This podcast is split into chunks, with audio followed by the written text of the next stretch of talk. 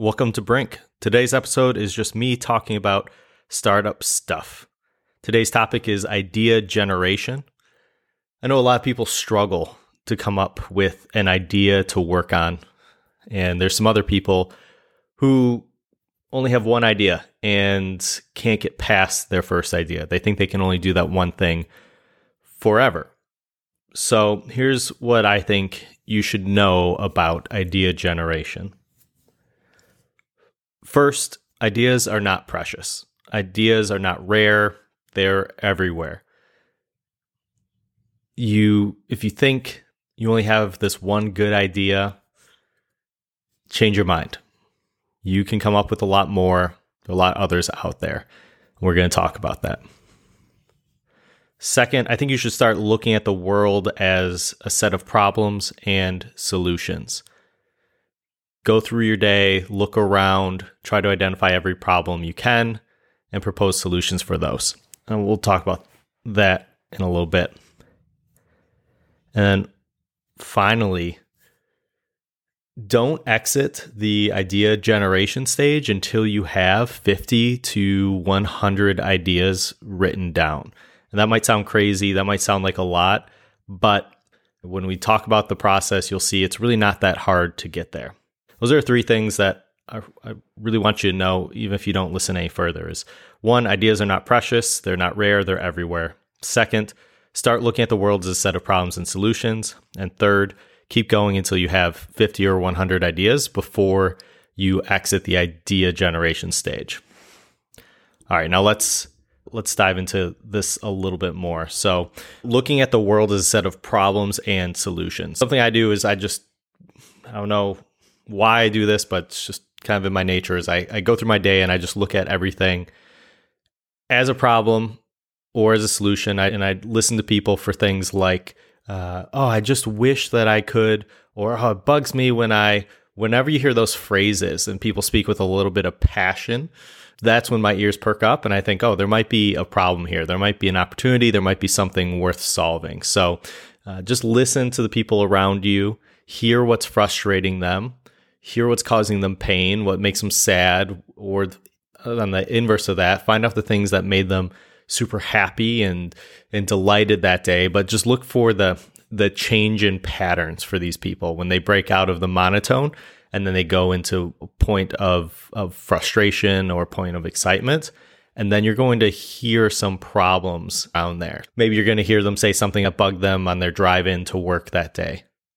Or some kind of email that they got that frustrated them or something like that, just listen to the world around you and you'll find out there's a bunch of problems worth solving. Next, generating 50 to 100 ideas. So, how do you do that? How do I do that?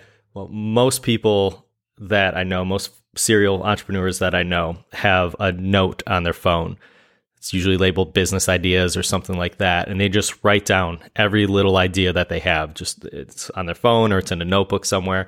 If I'm at the gym or I'm walking around or I'm talking to someone, I can very quickly just pull out my phone and write down my idea. I go through my day, I see these problems and I just jot them down. I have many, many hundreds of ideas just just written down. Write it down. Write down the problem that you identified if you have a solution, write that down too, but it's totally fine to not have a solution at that time. You can just stick with the problem and then move on. Just let it sit there. You don't have to work on it yet. You don't have to go validate it, don't have to vet it.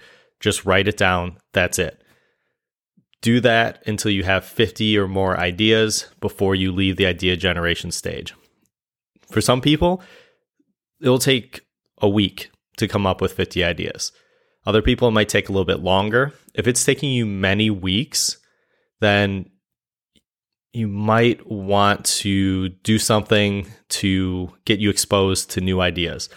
Go new places, talk to new people, pick up a different hobby, dive into some new subjects. Change your patterns so you get exposed to some new ideas. You can only solve the biggest problems that you've been exposed to change your patterns and hopefully you will find some new ideas. Once you have all those ideas written down, then we'll move on to the idea validation stage. we'll talk about that another time. But basically, you want to take all these ideas, compare them against each other, build up a matrix of of features, uh, or maybe features is a bad word, but of characteristics of those problems and solutions, so that you can compare them apples to apples.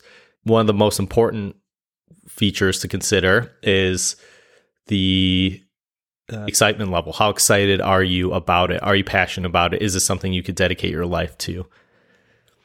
Another might be earning potential. Another might be how much time it will take for you to build that solution. You want to compare all these ideas apples to apples as best you can bef- before you pick one to work on. So we'll talk about that process uh, another time. But for right now, just get out there and write down all these ideas start looking at the world as a set of problems and solutions. Listen to people when they're saying, Oh, I'm so frustrated by this, or I can't believe this happened, or I wish this was different.